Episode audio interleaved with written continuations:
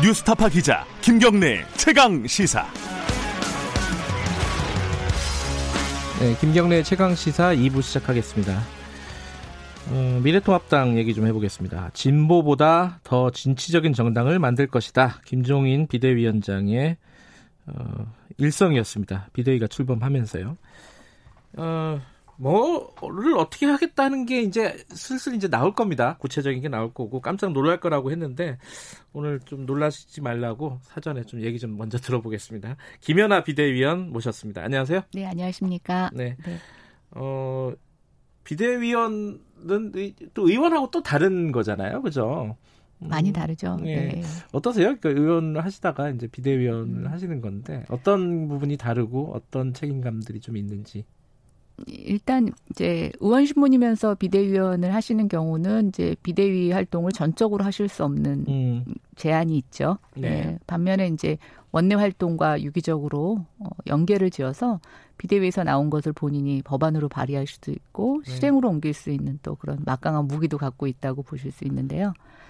아무래도 이제 현직이 아닌 사람이 비대위를 하다 보면 이제 그런 권한이나 또 그런 수단들은 좀 부재하지만 음. 어, 또 반대로 생각하면 원내 여러 가지 복잡한 이해관계로부터 음. 좀 자유로울 수 있어서 네. 어, 조금 더 어, 뭐랄까요 좀 객관적인 발언, 네. 예, 또 이렇게 표현하면 말을 맞을지 모르겠지만 좀 쓴소리를 음. 할수 있다라고 하는 자유로움 음. 네. 예, 그런 건 있는 것 같습니다. 자유롭지만 좀 외로울 수도 있겠군요. 근데 네. 그 비대위원으로 김연아 전 의원을 선택을 한 이유가 뭘까요? 이게 이제 사실 주택 음. 전문가시잖아요. 부동산 정책 전문가신데 그것 네. 때문은 아닌 것 같고. 네 맞습니다. 예, 네. 어떤 이유예요? 어 저도 그걸 김종인 위원장님한테 여쭤봤어요. 면접 아, 보는 과정에서. 왜 네. 저를? 네. 왜 저를? 네. 네. 근데 뭐 여러 가지 얘기를 하셨었는데 네. 그 수도권에서 이번 21대 총선에서 수도권 민심을 가장 가까이서 또 가장 음. 치열하게 경험했었다고 저는 생각합니다. 음. 예. 또 위원님도 그거를 위원장님도 그거를 좋게 보셨던 것 같아요. 그래서 음. 지금 이제 우리 당의 어떤 개혁 변화에 저는 가장 큰 단초가 되는 거는 네. 우리가 그동안 외면하고 파악하지 못했던 수도권의 민심 음. 어, 이것을 우리가 제대로 파악하지 못하고 따라가지 못하면 음. 우리는 수권 정당으로서의 다음 집권 가능성이 이제 점점 없어진다. 음. 더 나아가서는 뭐 이게 존폐 위기까지도 얘기되는 게 아니냐라고 하는 그런 위기 의식이 있습니다. 그래서 제가 그렇게 비대위원으로 올 수 있었던 것의 첫 번째 어떤 요인은 아, 바로 직전에 수도권에서 치열하게 총선을 치렀던 그리고 거기에서 패배했던 예, 음. 예, 이제 낙선자 신분이라는 것도 중요했던 것 같고요. 네. 또뭐 그냥 이렇게 하시는 말씀에 제 의원 활동을 유심히 보셨다고 하시더라고요. 음. 그래서 제가 많이 왕따였는데 그것도 아시냐고 말씀을 네. 드렸더니 뭐 그것도 알고 계신다고 하시더라고요. 네. 음, 당내에서 좀 여러 가지 고초를 많이 겪으셨어요. 그죠? 어, 글쎄요. 고초라면 고초고 음. 또 지나고 나서 보니까 저한테는 굉장히 중요한 경험이었다고 생각합니다. 음. 네. 아, 그 간단하게 이거 하나 여쭤보고 갈까요? 그 금태섭 의원 네. 어, 징계 받았잖아요. 전 그러게요. 의원이죠 네. 이제. 어, 이제 당론을 어기고 음. 투표를 했다는 건데 그 예전에 이낙연 총리 인준 때 네. 혼자 그 되게 사진이 인상적이었어요. 혼자 앉아갖고 이제 찬성표를 던진 거 아닙니까? 네, 그렇습니다. 당시 예, 야당이. 예. 어, 그때 뭐 관련해서 또 징계도 받고 하셨잖아요. 그죠? 네. 딱 그것 뭐 때문은 아니, 아니지만, 아니지만은 네, 네. 다 묶어가지고. 네. 어, 약간 동병상련이 있으실 것 같아요. 어떻게 보세요? 좀 화가 나더라고요. 예, 어, 예를 들어서 뭐 금태섭 위원님이 그 이후에 재선을 하셨다면 네. 음, 뭐 내부 단속 차원에서 그런 네. 행위가 의미가 좀 있었을까라는 음. 생각도 들어보지만 사실은 공천 과정에서도 탈락을 하셨고 네. 낙선을 하셨는데 지금 굳이 와서 음. 거의 부관참사 부관참시에 준하는 음. 이런 형벌을 하는 것은 일종의 다른 민주당 의원들한테 본보기식으로 어, 절대 당론에서 벗어나지 마라. 네. 라는 이런 경고성 메시지가 아닌가 싶어서 어, 민주가 사라진 민주당의 모습에 음. 조금 많은 씁쓸함을 느낍니다. 근데 당내 민주주의가 어려운 거는 민주당도 그렇지만은 미래통합당도 비슷하지 않아요? 요즘 저희 너무 민주적이라서 여러 얘기가 나오는 거 아닐까요? 그러면 그 민주적인 어, 미래통합당 얘기 잠깐 더 해보겠습니다. 그 어, 진보보다 더 진취적인 정당 그러면서 진보 보수만 쓰지 말라 이게 여러 가지 얘기를 음. 했어요. 김정인 위원장이 이게 본 뜻이 정확하게 좀 쉽게 말해서 어떤 뜻이에요? 어, 뭐 여러 가지로 오해도 있으시고 한데 네. 에, 이 얘기의 가장 키 포인트는 세상이 굉장히 많이 변했다라는 겁니다. 음. 예. 어, 저는 솔직히 제가 선거를 치러 보니까 네. 진보 보수라는 생각을 갖고 투표 행위를 하거나 또는 일상생활을 하는 사람들은 음. 한 40대 후반 이후부터라고 보여지고요. 네. 예, 40대 중반 이후 이하로 보면은 네. 어, 자신들의 삶에서 그렇게 정치 이념인 진보 보수냐가 별로 중요한 것 같지는 않더라고요. 아하. 예, 그래서 우리 스스로가 그 진보냐 보수냐라고 하는 그런 가치를 네. 갖고 편가르기를 하는 것에 앞장선 게 아닌가 싶고요. 음, 네. 어, 결국은 이제 젊은 세대들에게 물려줘야 될 우리 미래에 대해서 음. 우리가 좀 더 진취적인 정치 활동을 하기 위해서는 이 편가름의 가치 기준을 조금 칸막이를 걷어내야 되는 게 아닌가라는 그런 음. 큰 뜻이 있었다고 보고 있습니다. 진취적이란 용어에 계속 수반되는 것은 시대의 흐름과 같이 가겠다라고 하는 수식어가 붙고 있거든요. 결국 미래통합당의 피, 회의는 아, 시대 흐름을 읽지 못했고 음. 그 시대 흐름을 따라가지 못하는 정책을 내놨던 것이다라고 네. 보고 있습니다. 내용적으로 보면 정책이 틀리거나 잘못된 정책이 있었다고 보지는 않아요. 네. 그러나 그것을 설득하고 적용하는 방법에 있어서 이 시대 흐름에 맞게 했나라는 것에는 많은 반성을 하게 됩니다. 시대 흐름. 아, 이건 좀 어려운 얘기인데 이게 구체적인 얘기 조금씩 더 풀어볼게요. 근데 당내에서 그 보수 진보 쓰지 말라 이러면서 또 음. 약간 진보적인 정책을 내놓을 것 같은 분위기잖아요. 지금 비대위에서 네네 네네. 그러니까 뭐 보수의 가치가 흔들리는 거 아니냐. 뭐 유사 민주당, 유사 정의당 이런 얘기도 나오고 이렇게 되면은 우리 뭐 쉽게 말하면 더 망하는 거 아니냐. 보수의 가치라도 지켜야 되는 건데 그리고 김정인 위원장이 불만스러운 일이 있어도 시비 걸지 말라는 건 네. 불만이 많다는 얘기잖아요. 거꾸로 뒤집으면 있을 수 있다는 걸 음. 가정하신 거겠죠. 네. 이, 이 부분은 어떻게 생각하십니까? 당내 분명히 그런 분들이 많이 있을 거예요. 보수의 가치는 그래도 음, 지켜야 되는 거 아니냐? 어, 아직까지 뭐 많다고 보진 않는데 그걸 예. 굉장히 중요하게 생각하시는 분들이 분명히 계십니다. 그렇죠. 예. 예.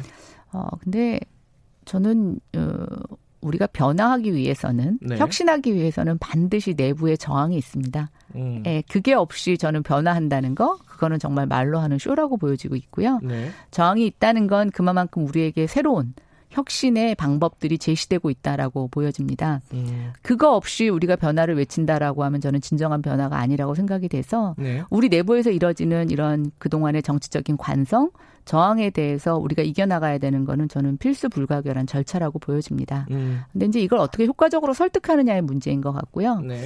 어, 아까 이제 좀 민주적 절차를 얘기했지만 다양한 의견을 받아들이고 서로 음. 논의를 하고 토론을 해서 설득하고 이해하고 또 상대방의 의견을 담아서 수정하는 절차가 저는 정말 민주적인 절차라고 생각이 됩니다. 미래통합당도 여태까지 그러지 못했는데요. 네. 저는 이런 다른 목소리를 수용할 수 있는 자세, 네. 에, 또 토론하고 같이 반박하고 대안을 찾는 과정 필요하다고 보고 있습니다. 그런 음. 측면에서 지금 반대 의견이나 또는 약간 다른 의견을 내시는 분들의 목소리를 수용하고 싶습니다. 어, 그게 이제 새로운 가치 이런 것들을 보려면은 이제 컨텐츠를 봐야 되잖아요. 네. 근데 뭐 1호 컨텐츠가 곧 나올 거라고 이제 놀래지 말라고 음. 얘기한 게 그거잖아요. 네. 어 근데 오늘 아침에 한국일보에서 그게 청년 기본소득이다. 네. 이렇게 그냥 단독 기사라고 이렇게 썼어요. 그러게요. 저도 오늘 보고 좀 놀랐습니다. 네. 맞아요, 이거? 아니요. 아직 아무것도 결정난 게 네. 없는데. 그건 이제 원칙적인 얘기고. 아니요. 진짜 아직 네. 아무것도 결정난 게 없습니다. 다만 이제 그 김종인 비대위원장께서 21대 네. 어, 총선에서 총괄선대위원장 하셨을 때 이와 네. 비슷한 얘기를 하셨던 것 같아요. 음. 예, 그래서 이제 대학생하고 대학원생들한테 1인당 100만 원씩 네. 코로나 장학금을 주자고 얘기를 하셨어요. 약간 긴급 재난기금 그렇죠. 비슷한 거죠. 예, 그러면. 그리고 예. 얼마 전에 이제 비대위에서도 어, 대학생하고 대학원생만 주면 네. 대학 안 간 애들은 어떻게 하느냐 그렇죠. 이런 어. 논란에 대해서도 얘기를 하셨거든요. 네. 그래서 분명히 청년에 대한 관심이 많다는 거는 음. 제가 답변 드릴 수 있고요. 예. 또 기본소득에 대해서도 음 논의를 안 하겠다. 뭐 이런 음. 입장은 전혀 아닙니다. 내부에서도 음. 이거에 대한 논의의 필요성이 계속 어, 제기되고 있습니다. 음. 처음에 뭐 박원순 이재명식의 기본소득보다는 지금 음. 급격하게 일어나고 있는 사회의 경제 환경의 변화, 네. 네. 지금 코로나 팬데믹 현상이 사실은 뭐 한국만의 문제가 아니라 지금 전 음. 세계적으로 음. 일어나고 있고 네. 생각보다 길어질 것 같지 않습니까? 그리고 네. 이게 이제 우리가 비대면 산업들이 일어나면서 더 빠르게 기계화를 통해서 일자리가 사라지는 현상이 일어날 것이라고 예측들을 하고 있습니다. 네. 그러면 이제 우리가 생각했던 것보다 기본소득이라는 것에 대해서 우리가 좀 더 앞서 적극적으로 음. 검토할 필요가 있다고는 생각이 되는데요. 그럼에도 불구하고 저희 당에서는 기본적으로 지속 가능성 음. 어, 또 우선순위에 대한 부여에 대한 철학은 저는 변함이 없다라고 보고 음. 있습니다. 왜냐하면 한 번에 주고 끝날 게 아니기 때문에 네. 또 국가라는 것은 미래 세대에 대한 부채를 넘겨줘서는 안 된다고 생각이 됩니다. 그래서 음. 우리가 감내할 수 있는 부채는 우리 스스로 감내하고 네. 미래에게는 미래 세대에게는 부채를 최소한 적게 물려줄 음. 수 있는 그런 국가적인 운영 철학에 대해서는 변함이 없다고 보고 있고요. 결국 우리가 지키려고 하는 가치가 아, 저는 어차피 모든 것들이 시대의 어떤 흐름을 받는다고 생각합니다. 네. 아, 뭐 시장 경제의 개념이 과거 뭐 19세기, 20세기와 지금 우리가 4차 산업혁명을 앞두고 네. 있는 지금과 달라질 수 있고요. 결국 보면 우리가 어, 수호했던 그런 가치들도 수정 보완이 필요하다라고 보여집니다. 그런 측면에서 어, 기본소득 뭐 논의의 테이블에 올라가 있고 지금 예, 예. 그다음에 그것들이 어떻게 발표될지는 뭐 최종 음. 조금 지켜봐야 될 것 같습니다. 근데 지금 이제 박원순 이재명 말씀을 하셨어요. 그러니까 사실 이제 기본소득이 나라마다 다른데 우리나라에서는 사실은 지금 여권이 이 기본소득에 대한 아젠다를 끌고 왔던 건 사실이고요. 지금 미래통합당 야권은 거기에 대해서 상당히 반대 목소리를 많이 냈어요. 포퓰리즘이다, 음, 음. 퍼주기다. 음. 근데 그렇게 생각하시는 분들이 많을 텐데 미래통합당에 이거 네. 어떻게 당내 설득이 가능할까요? 어 근데 제가 여태까지 쭉 지켜보면 네. 어 민주당은 여당이 되어서도 네. 되게 야당 같은 정책들을 많이 내놨어요. 그러니까 이미 음. 질러보자. 어, 뒷감당은 어떻게 하든지 상관없이 음. 어떤 필요성이 있으면 이렇게 질러보자라는 식이었고 네. 저희는 야당이 됐음에도 불구하고 여당 같이 야 이거 뭐 책임 어떻게 지냐 지속 가능성이냐 이렇게 해왔던 네. 게 사실이거든요. 예. 근데 이제 사실은 여야가 바뀌지 않았습니까? 그리고 예. 뭐 민주당이 그런 면에 있어서 이번에도 기본소득 지불할 때 뭐 소득분이 70%냐 100%냐 갖고 이제 막 논란이 음, 있었잖아요. 음, 네. 이제야 민주당이 좀 여당으로서의 책임감을 가져간다라고 보여지고요. 음. 이제 저희는 야당이기 때문에 네. 어 물론 책임감도 저는 중요하다고 생각합니다. 우리가 지켜야 되는 가치인 건 분명하지만 어, 여당이 못 읽고 있는 시대 흐름에 대해서 저희가 수정 보완할 수 있는 안을 내놓아야 된다고 생각합니다. 음. 그동안 20대 국회는 서로가 서로를 경쟁자로 보지 못했습니다. 아, 없어져야 될 적이라고 생각을 했죠. 음, 그래서 네. 상대방이 내놓은 아이디어나 이런 것들을 무조건 무시하고 네. 공격해 왔다면 네. 저는 이제 21대에 대해서는 음. 어, 서로 좋은 경쟁을 갖고 그 대안을 보완하고 수정해서 네. 어, 더 좋은 대안을 제시하는 그리고 그 대안을 만들어가는 협치가 필요하다라고 음. 보여지면 이제 미래통합당이 야당으로서의 어떤 그런 입장의 전환, 네. 예, 그런 것들이 크게 일어나지 않을까. 또 그게 제가 바라는 협치의 예, 기본 구조이기도 합니다. 알겠습니다. 지금 어, 얘기를 하다 보니까 시간이 많이 지났네요. 이게 현, 현안 얘기 좀 여쭤볼게요. 어, 지금 상임위 구성 원, 원 이게 국회를 여는 것부터 시작해가지고 네.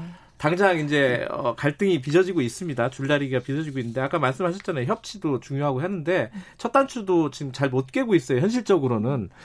그 어떻게 해야 된다고 보세요? 지금 일단 문은 열자는 게 민주당 음, 입장이잖아요. 원구성은 네. 그 다음에 좀 얘기 더 하고 그리고 법사위는 좀 개혁을 하자 이런 게 이제 음, 음. 민주당의 취지 아닙니까? 비대위에서는 어떻게 보고 계십니까? 비대위는 사실은 이 논의에 대해서는 뭐 구체적으로 저희가 얘기를 아, 나누지는 않았어요. 네, 네. 그럼 김연아 전 의원이십니까? 아닙니까? 그죠? 근데 이제 많은 분들이 꼭 네. 개회를 해야 일을 하는 걸로 알고 계십니다. 어. 근데 개회만 하고 일을 하는 국회의원은 정말 무능한 국회의원입니다. 음. 개회와 관계없이 국회의원들은 임기가 시작이 되면 일을 하거든요. 네. 근데 이제 보통 본회의를 열고 그때 법사에 맞춰서 열고 네. 법안을 효율적으로 이제 많이 통과시키기 위한 일련의 과정들이 우리 관행으로 네. 이어져 왔던 거고요. 그런 측면에서 좀 어느 정도 합의가 되고 개원을 하면 훨씬 더 일 속도가 빨라지죠. 음. 다만 합의가 안 된 상태에서 개원을 하게 되면 그냥 개점 휴업입니다. 아, 그래서 좀 국민들이 그런 부분에 있어서는 이제 21대 첫 원내 음. 구성이고 어, 여야 간의 협의를 이루는 이 과정이니까 좀 이 밀당의 과정을 좀 아름답게 봐주시면 좋겠고 저는 뭐 민주당이 다 상임위 위원장 가져가겠다고 하시는 건 약간 협상을 위한 엄포라고 음, 보고 있고요. 네네. 네. 뭐 적절히 양보하실 거라고 생각합니다. 그런데 엄포도 좀 너무 오래 가면 국민들도 별로 반갑지 않으실 것 같아서 좀 빨리 이게 해결이 됐으면 좋겠습니다. 법사위는 미래통합당이 꼭 가져가야 된다고 보세요? 어, 뭐 법사위 문구 조정에 대해서는 누구의 입장이냐는 달라질 수 있는데요. 네. 그렇다고 해서 그 문구 조정에 대한 기능 자체를 없애버리는 건 좀 반대입니다. 왜냐하면 음. 제가 20대 경험을 했는데 아, 워낙 법사위 문턱이 높으니까 네. 상임위원회에서 어, 문구 조절 같은 기능을 패스팅하고 네. 아 우리 그냥 법사위에다 넘기자 이렇게 남기는 법들이 굉장히 많습니다. 음. 아 이제 그래서 법사위 기능을 조정하기 위해서는 각 상임위의 기능을 또 강화하는 보완이 이루어져야 되지 한쪽만 뭐라고 할 수가 없다고 보여지고 어, 있고요. 제가 여쭤본 위원장. 근데 위, 아, 아, 위원장은 위원장. 위원장은 저는 음. 뭐 야당에게 조금 양보하시는 게 어떨까 싶어요. 왜냐하면 과거에 민주당이 한 80석 가졌을 때도 네. 예, 결국 민주당이 가져갔었고요. 아, 그게 뭐 위원장 하나만 갖고 네. 결론 지을 수 없습니다. 음. 각 여야간 간사 간의 합의가 굉장히 중요하기 때문에요. 알겠습니다. 네. 그 지금 이제 어, 비대위가 어, 진취적으로 앞으로 나가려고 계속 얘기를 하고 있습니다. 하고 있는데 약간 이제 총선 때 마무리가 아직 안 돼 있어요. 미래통합당 음. 뭐냐면은 이제 민경욱 음. 전 의원 같은 경우에 계속 이게 부정 선거다 이렇게 규정을 하고 여러 가지 뭐 어, 여론 네, 호소를 음. 하고 있습니다. 네. 이거 어떻게 비대위에서 이런 거는 좀 어, 뭐랄까 정리를 해줘야 되는 거 아니에요? 글쎄 어떤 분은 정리를 해주셔야 된다는 네. 분도 계시고 또 어떤 분은 우리가 입장을 내는 게 맞냐라고 할뭐 의견이 아. 있는데 사실 이제 비대위가 요번 주에 시작하지 않았습니까? 예. 그래서 저희가 이런 이슈들을 다 다루지를 못했어요. 아직은, 근데 이제 음. 저희 비대위가 굉장히 여론의 관심을 받고 있는 것 같습니다. 음. 왜냐하면 제가 이번 주에 여러 번 방송을 출연하게 예. 되고요. 저희가 이미 생각지도 않았던 이슈들에 대한 질문이 너무 많이 쏟아져서 음. 오늘 주신 그 과제도 제가 음. 한번 논의될 수 있는 과제인지 안에서 제기해 보도록 하겠습니다. 부정선거라고 계속 얘기하는 건 어떻게 보세요? 그 비대위가 아니더라도. 아, 근데 사전 선거가 네. 어, 저는 좀 적절하지 않은 측면은 분명히 있습니다. 사전 투표. 네, 사전 어. 투표가. 예. 그래서 저희가 이제 법정 선거 어, 운동 일수를 다 보장받지 못하는 게 있고요. 네. 그다음에 이제 뭐 본 투표 날 거의 안 하고 사전 네. 투표 날 선거하는 것이 이제 완전히 일반화되면서 음. 어, 법정 사전 투표 운동, 서전 운동 기간을 보호 보장을 받지 못하는 문제가 있고 또 이미 그런 게 많게 되면 나머지에서는 음. 어떤 그 투표자들을 설득시키거나 네. 어떤 우리가 그 선거 운동을 통해서 자기를 피할할 수 있는 기관들을 굉장히 네.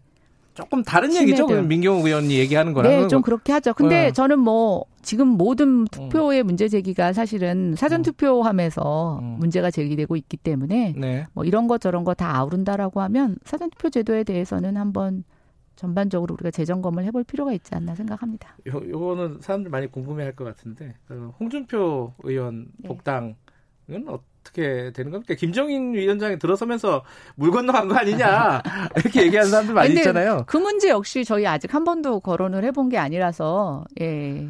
비대위원으로서는 어떻게 생각하세요? 혹은 뭐 개인 정치인으로서는?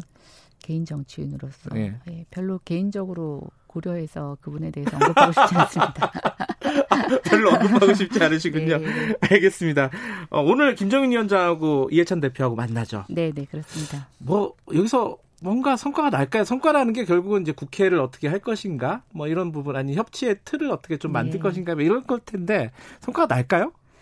글쎄요, 이해찬 당대표가 어. 김종인 위원장하고 예전에 같이 계셨었잖아요. 별로 안 좋았잖아요. 네. 아, 그러니까요. 또 예. 공천도 예. 제외되시고 그래서 오늘 저도 만남이 기대가 됩니다. 음. 예. 근데 조금 과거의 사사로운 정은 털어내시고 음. 이제는 음. 각 공당의 대표이시니까 네. 공당의 대표의 자격으로서 이 어려운 지금 대한민국을 잘 좀 이끌어갈 수 있는 그런 묘안을 음. 좀 만들어내시는 좋은 만남이 됐으면 좋겠습니다. 알겠습니다. 다음에 모실 때는 비대위가 논의가 좀 더 진전이 돼서 조금 더 구체적으로 여쭤보도록 하겠습니다. 네, 그러겠습니다. 감사합니다. 네, 감사합니다. 미래통합당 김현아 비대위원이었습니다.